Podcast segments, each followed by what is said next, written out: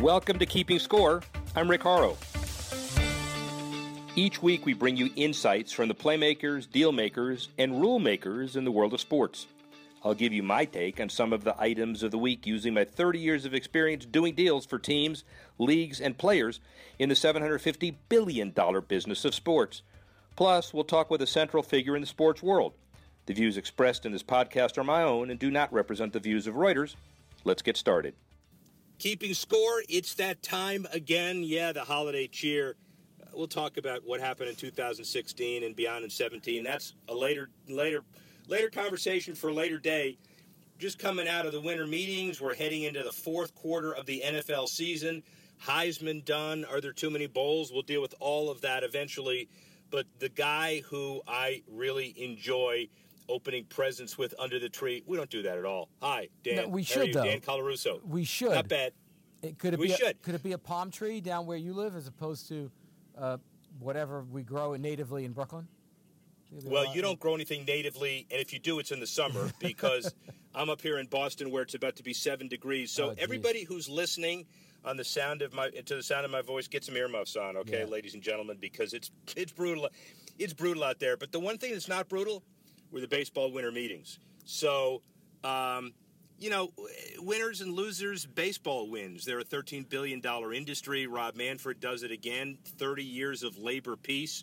The home team no longer is decided by who wins the All Star game, which is another win. a seminal moment. A seminal moment uh, for for baseball fans, I'd say. Yeah, yeah. What do you think? We'll do loser in a minute, but what, what's your what's your biggest winner out of the winter meetings? Wow. Um, you know, again, local boy. I'll, I'll give you a little home cooking. I love the Cespedes uh, move by the Mets because they act like a big market team, and they've been accused of not doing that in the past. Um, but there's the balance of they didn't get rid of Jay Bruce or Granderson. Um, so I think a lot of teams are in that situation. There wasn't, you know, outside of a few big names, uh, there wasn't the usual rat-a-tat-tat of trades and, and, and free agent signings. And I think everybody has done move one, and they're waiting on move two, right? Yeah, Who and you- that would be you my like? Who do loser. you- who did you so like? My, my, my loser, my loser's the bottom third of the league because, or of baseball, because you know the rat a tat tat implies that people will trade up, trade down, trade their prospects, and you don't see a whole lot of teams uh, down at the bottom all of a sudden getting good, getting healthy. Hmm. Houston did a little bit. The Yankees with Chapman, you know, made it interesting yet again. You know the who I- signing of closers was good. The signing of closers, clo- this was a year. This was a, like a bull market in closers, right? Yeah, And, right. And, and you know, you know who I like though, and, and sitting back, and we, we won't see it this year. We may not see it next year, but I got to think the White Sox just built a strong, strong foundation. I mean, they got rid of Sale, Well- they got rid of Eaton, and they got prospects. They got good prospects back. Yeah. So the White Sox will be good in 2023. So congratulations to them. I, I Uh, will tell see, you. You sound like a uh, Cubs maybe fan. earlier. Uh, You sound like a Cubs fan. I would say, the way baseball's going now, I'd like to see them. Okay, I'd like. I think they make a run in 2019. 19. 19. You may be right. And, and listen, Chris Sale is great, but you got to have some guys around him. Yeah, Uh, and now the Red guys kind of Sox. Well, let's see what happens with them. You know, uh, lu luckily you're you're a Met fan, so the Yankees um, um, they get Chapman, and and the Red Sox get Sale. So it's an arms race. Your point, though, by the way, is very perceptive. That one shoe dropped, but we're now we're waiting for the second shoe. Yeah. It'll probably happen before spring training opens up. But I'll tell you what the other shoe is. Congratulations, Chicago Cub fans. There is a lump of coal under your stocking or in your stocking as well. First of all, you win the first time in 108 years. So what do we have? You get ticket prices increased by 19.5% on average, 31% for premium seats, and about 6% for upper deck seats. Now, upper deck at Wrigley Field isn't upper deck because it's like right behind second base, but Right. still, it's a big deal. And so, what what does the market bear? The Cubs did it because they can. Yeah, I mean that's that's some like kind of kick. Like we finally won. Like Grandpa got to see the Cubs win, and now he's going to have to trade his prescription meds to get money for, for, for his tickets next year. I mean, i i- you know, look, they have a lot of big tickets on the Cubs. Um, this year they have a lot of big tickets. They have Theo Epstein, who they have to pay. Uh, the organization ha, you know, it's it's expensive to be a winner, and it's expensive to it's more expensive to stay a winner, and that's what they're dealing with now. Like they've set the expectation, and they expect to win a couple of times in the next five years, and it's going to cost money to do that. Uh, and I think it's a it's it's interesting. You know, luckily, I guess people can go to White Sox games for a couple of years if they need a day in the sun. Well, yeah, but here it's it's you and I both know this. It's Adam Smith, uh, the one economic class that I decided not to skip. Mm. And the bottom line is, it's it's a free market. So during regular season, StubHub says the average ticket was 96% above face for the Cubs. Wow. And postseason, 670% above right. face. Right. So I guess the management deserves a little bit of a break for attempting to capitalize and monetize. The issue I have, I guess, is this is a time where everybody else increases their ticket prices as well. Right. There's enough baseball right there where people didn't automatically look at their wallet, but there's you know not the immediate remembrance of how a team sucks. The the Blue Jays went up about 23%, but they did it variably. So a lot of the games are going up more than other games. So oh, at least they really they did it on like a variable price. I'm not familiar with it. They did it on a variable pricing like gold, silver, bronze kind of thing. Yeah, and the bronze would be like the top the bottom 5 teams in the league get the series in, uh, decreased six percent. Right. So everybody's excited about the decrease. But then you know the Red Sox coming in, and when the Cubs come in, it's an astronomical increase. But at least they're understanding there is some difference in value because the team that is the marquee team is going to be worth more to go see. So that, right. that's an interesting trend. Right. Well, I guess the Cubs seeing themselves as the champs are the marquee team in every game they play. So pay up. Chicago does have a special love affair with the Cubs um, and it goes to cities and families and how do you keep that um, how do you keep that feeling and loyalty alive across generations when it's too expensive to take a kid to a game if he's going to get bored at the sixth inning? Um, or you know the concession stand is going to be so expensive. Like how does that inter- intergenerational thing happen and secure the, the economic base of the team? Well the economic bases are shifting i guess and that, that makes it a different equation so we can look at ticket prices, but we can also look at other revenue streams. But again, I, you know, you and I wanted to talk. I wanted to talk about Detroit today, another great mid midwestern city, and the Pistons moving back after being in the suburbs for so long, um, moving back to the city as the urban hub has become a, a, a viable, vibrant place for sports teams and I think it's a it's a great story because I remember I, am old enough to remember when the Pistons left for Auburn Hills and how wrenching that was for a city, and it's on the rebound. Um, Detroit is on the rebound in general, um, and I think the Pistons stepping in there is a is a really really terrific move uh, for the team. Well, and here's what for the here's sport, what it takes. Yeah. Yeah, no, but, but I, am sorry to interrupt because yeah. I get passionate about all this because you know I spent 90 years doing this in my life, and, and here's what it takes: it takes vision from guys who don't need to make the last buck and are willing to take some risk. Mm. So I was in the boardroom when Bill Ford Jr. was making a decision about whether to stay out in the suburbs. Remember when the Pontiac Silverdome yes. was being built, and then do you come back and build Ford Field downtown? He made a decision. We may lose some dollars in the in the short term. We're not going to get development opportunity right away because we got to get out of bankruptcy first. The team, uh, not the team, the uh, the, the, city, the city right. and we're going to start this effort by going downtown. So Comerica Park and the Tigers, right, right. and then Ilitch and the Pistons and the Red Wings. The Red so you have all left, four right? teams in Chicago left, made yeah. um, in Detroit. Yeah, they made the decision to go downtown, yeah. which is a great, great move. Yeah, you're right. Great, and great. honestly, uh, we talk about players and and sports as buys or sells on this show sometimes. I am such. There is a screaming buy on Detroit right now as a city. Um, I think you see uh, some really good companies there. Um, outside of sports, you know, Shinola, some artisanal brands. There's an artisanal food movement there. It's it's shaping up to rise from the ashes, and I think the, the, you know the Pistons may seem like they took lo- too long getting back, but they may be in right at the pivot here. Um, and I think it's you know for as an American story, um, it, it's a good American urban story. But you know, yeah, here's the irony. Here's the irony. You know, Dave Bing, um, who best of intentions, mayor of Detroit, former Detroit Piston, everybody's Hall of Famer. Frankly, a failure as a mayor. And I think a lot of it was because the economic timing wasn't right. He was just like Kevin Johnson, you know, Phoenix Suns, yeah, yeah. mayor of Sacramento, the guy that drives the new arena back to Sacramento, the timing was right, not the political act. Right, absolutely. I mean, and, and again, there were, I mean, these are the forces that happened in Detroit were forces from you know labor unions. They were forces from American consumers. They were forces from Chinese factories. They were forces from offshore manufacturing. Um, Dave Bing, great basketball player. Um, not everybody gets to be Bill Bradley uh, when they when they yeah, move well when they move into politics. You know, and and again, timing wasn't great, but he's a part of this movement back in, and I think it's a I think it's it's it's you know again it's a it's a great sign for Detroit, and I think it's part of a trend that behooves America because you know these location-based things. Like again, I, I come from a city, um, Brooklyn, uh, which essentially is as big as most of these cities, um, that didn't have a major league team for the better part of 40 years, right? And now we have two. We have the Islanders and we have the Nets, and building that arena meant a lot to that area, and the you know it, it involved a lot of community opposition. There, uh, you know, and I'd love to hear from you. Like, what's the important? I mean, th- these arenas and teams drive a tangential economy uh, or a secondary economy that's immense, right? Yeah, and uh, they they're catalysts. They don't do it themselves. The argument gets crossways when you look at a stadium and you say that's going to be the messiah, especially one in the suburbs. You know, football stadiums use 10 days a year plus other mega events, right. and they stay suburban, and not a whole lot happens around them automatically.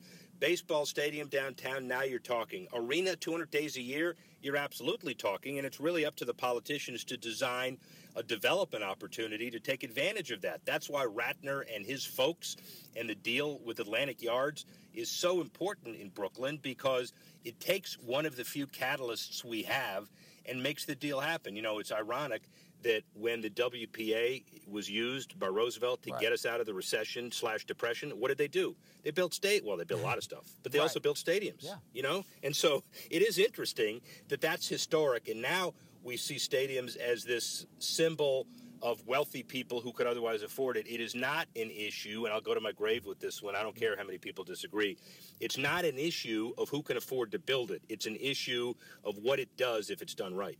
Right, absolutely. I mean, you see the areas, and, and again, I remember I, I talk about the Jake a lot because I remember when you know there was a shopping mall that led to the Jake, right? Like a walk, like a promenade of stores right. and economic activity. You see the same thing developing around around the, uh, the, the Barclays Center. And if Detroit gets a little taste of that, and you're bringing in a, a relatively affluent fan base, um, that's not a bad thing for the community. Um, and it's a and it's it's economic development. Tell me, like you've done a lot of these deals. what do you think? What was the single biggest transformation that you witnessed in your uh, in your experience doing these? Oklahoma City, by far. Yeah. You know, they went from a cultural wasteland with no water, a dust bowl, to a referendum that decided to build nine facilities, including an arena wow. and a stadium, without the uh, promise of an NBA team or an NHL team because they were too small. Now they get one. Now they got a 55 story skyscraper and about $6 billion of economic activity. So to me, uh, and talk about it, it's timing. Not a, it's and, not a cookie cutter. If we could talk about timing on that, I mean, Hurricane Katrina proved that Oklahoma yes, City could support a franchise, right? Because um, I forget the New Orleans team that was I've, they change their names every few years. Um, but they went and played there, right? Yeah, Jazz, then Hornets. The, Remember Hornets, Hornets, right, and then right. they then then then they went back. Charlotte got an expansion team, and they retook the name Hornets because it's the Queen City. Right, and then New Orleans but, became uh, the Pelicans. Now, but whoever yeah. it was went went um, went to Oklahoma City and played those games and relocated to Oklahoma City for home games, right? And yeah, and, and then that, they were then they were the pre Pelicans, right. right? And then and, the Pelicans became the Pelicans. But it, it is a fortuitous exam, merger of timing. Yeah. You wouldn't have this stuff if it's just one guy wanted to build a facility. It right. takes a lot of effort and some vision. And the same kind of thing. Segue for a minute mm. into one of the other reasons you do this: economic development. Another reason is tourism, right. hotels, special events. So in the next two months, we're going to resolve finally the issues of the Los Angeles Raiders slash Oakland Raiders slash Los Angeles Rams slash San Diego Rams Raiders. You know, there are two teams that need to finish their deals the Oakland Raiders and the San Diego Chargers. I think one goes to LA and joint ventures with the Rams, and the other one either stays in Oakland or goes to Vegas. Now, if it's Vegas, it's hotel driven right. and it's tourism driven. So it's interesting. See what happens. Right. Well, you know, if, first off, if I don't hear about the, the Raiders and the Los Angeles Football Stadium again before I leave this earth, it'll be too soon. uh, it is it's it's starting to be tiresome at this point. But um, again, you look at a, an LA team, and what does that mean for infrastructure? What does that mean for traffic? How do you you know what public money goes into to making that stadium less than uh, you know a giant parking lot uh, on Sunday afternoons? And it's a it's an interesting it's an interesting point for these teams because you know Raiders are on an upswing. The Chargers are where they are, where they always are, like break even team, break even record, break even quarterback, break even existence. Um, and, and, and, yeah, exactly. Know, what's the location change going to really mean for the franchise? Again, unless they commit to putting a better product out there and get some separation uh, in the business sense from from the the, uh, the other franchises. Yeah, and, and, by the way, Mark Davis, it's an interesting concept because remember, the Raiders came into the American Football League for $1,200. Right. Now the franchise is probably, depending on whether you believe Forbes or not, worth about a billion eight. So wow. you got some tax base issues, and you got to figure yeah. out how to dispose of the asset or deal with it for estate planning. And the family's been dysfunctional, and the only way they can make it healthy is if they get a big injection of cash. So is it going to be an Oakland deal? Maybe not. Is it Vegas? I'm not sure, but uh, uh, you know what? We've all heard the Los Angeles Raiders and moving to Vegas too much. So Vegas, Vegas, Vegas, well, Vegas. We'll, maybe we'll, that'll be the last time. We'll have you make a prediction on it in your first podcast of uh, of 2017. Deal. We'll make it. We'll Perfect. Make, we'll, we'll, hold. We'll hold you Perfect. to it. Yeah. Hold me to it. I can't wait. But the other segue, which is interesting, is what other benefit is there from a franchise for a community? And we've done, and maybe backed by popular demand, a little of it. The Green Bay Packers story was so good at the beginning of the year. Now they're still struggling for a playoff spot. They're still relevant. And Green Bay Packers are like, and Lambeau Field is like a museum. it is not a pro sports franchise because the city's only 120,000. It's a theme And park. the whole idea of what park, it right? means yeah. to a community is way beyond everything else. Yeah.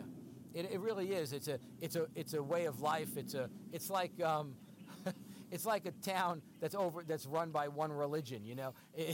yeah. And it is very much a theme park to the history and to the to the ethos of, of the Packers.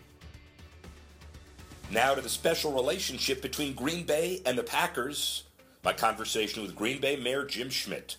Your Honor. It's nice How to see you? you again. I haven't seen uh, you since uh, the uh, U.S. Conference of Mayors that we do on a regular basis. Right. You have a special position at the U.S. Conference of Mayors anyway because you, they, they, the sports co- committee, sports advisory group, is a group whose mayors can participate if they have a pro sports franchise in town in Dallas and New York and everybody else. And here is the mayor of a hundred and some odd thousand population town, and you are royalty basically. So it's a it's a great honor for a great individual, but uh, you must be really proud of uh, of uh, um, leading a city with the Green Bay Packers in it.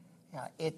We are. We, we know we're blessed. We're it's special, right? I mean, Yeah. like Mark said, you know, and by far we're the smallest size city to really have an NFL franchise, and and not only an NFL franchise, but one that's very successful. Um, you look at, you know, I talk about the economics, but like Mark said, you know, just the people who come and take tours. I mean, tho- those aren't local people. We had 175,000 people just this year come and take tours, and we take a lot of pride in the Packers too. I think it's just uh, great for the community to have. Uh, you know, it's great to have a franchise, but it's also great to have a winning franchise. Yeah. So yeah, it's it is it's it's awesome, and and you know we as mayors, um, as, as you know, because you're so involved in the U.S. conference.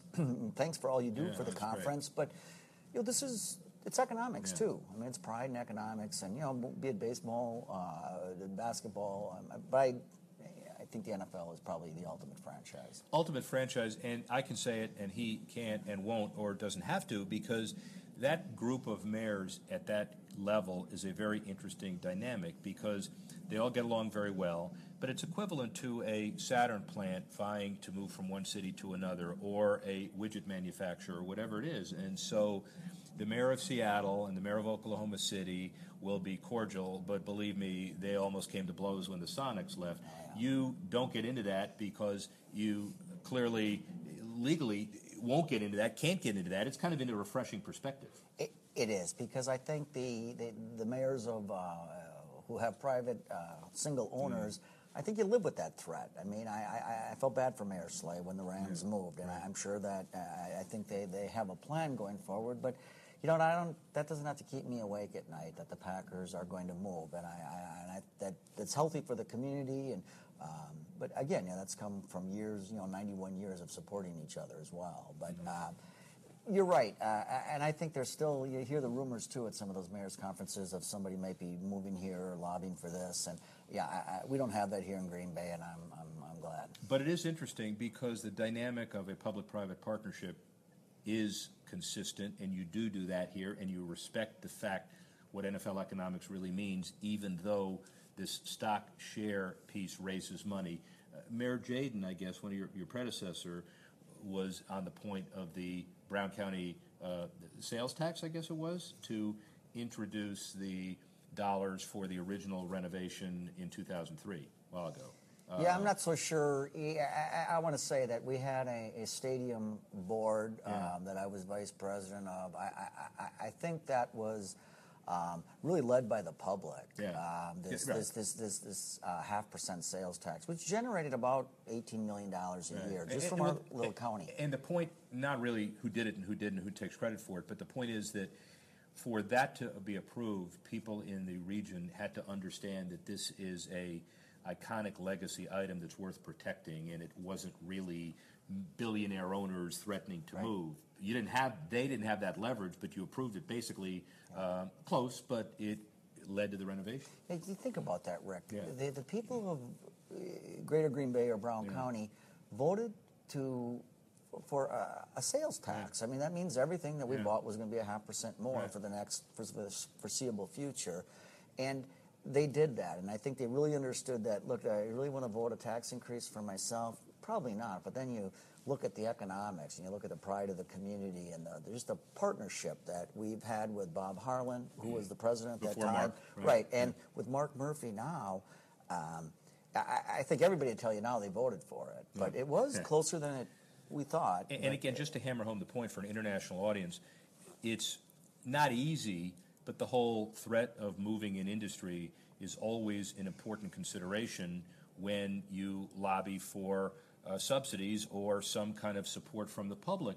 That isn't here, and yet the Brown County voters voted to make sure that this infrastructure was continued to be perpetuated for the foreseeable future, which was amazing and unique. It, it really was, and I think the other reason that, that we passed that, and I, that why some communities may struggle with that, is we don't have that wealthy owner. And look, I'm all about making money, but um, there just wasn't that. Um, I don't know if it's animosity, but there wasn't that jealousy, right, of uh, of one individual owner. Um, you know, you're an owner, I'm an owner, I mean, our kids are, and I, think people are like, you know, we're okay with the money going to this public ownership versus uh, an individual. So I, it was healthy for Green Bay. Are you an owner too? I am. Oh yeah. I got. I'm like Mark said. You know, people who make money on this are the framers, but I've got you know, um, stock certificate framed, hanging in my office. Those kind of, not the Constitution framers, the picture No, no, I'm talking about the picture framers. That's, ladies and And, gentlemen. uh, do, you, do you have more? Do you have more equity than, than I do? Do you have more voting rights? No, we're the same. Is We're that the right? same. We're the same. That's the beauty of the Green Bay Packers. Yeah, it is.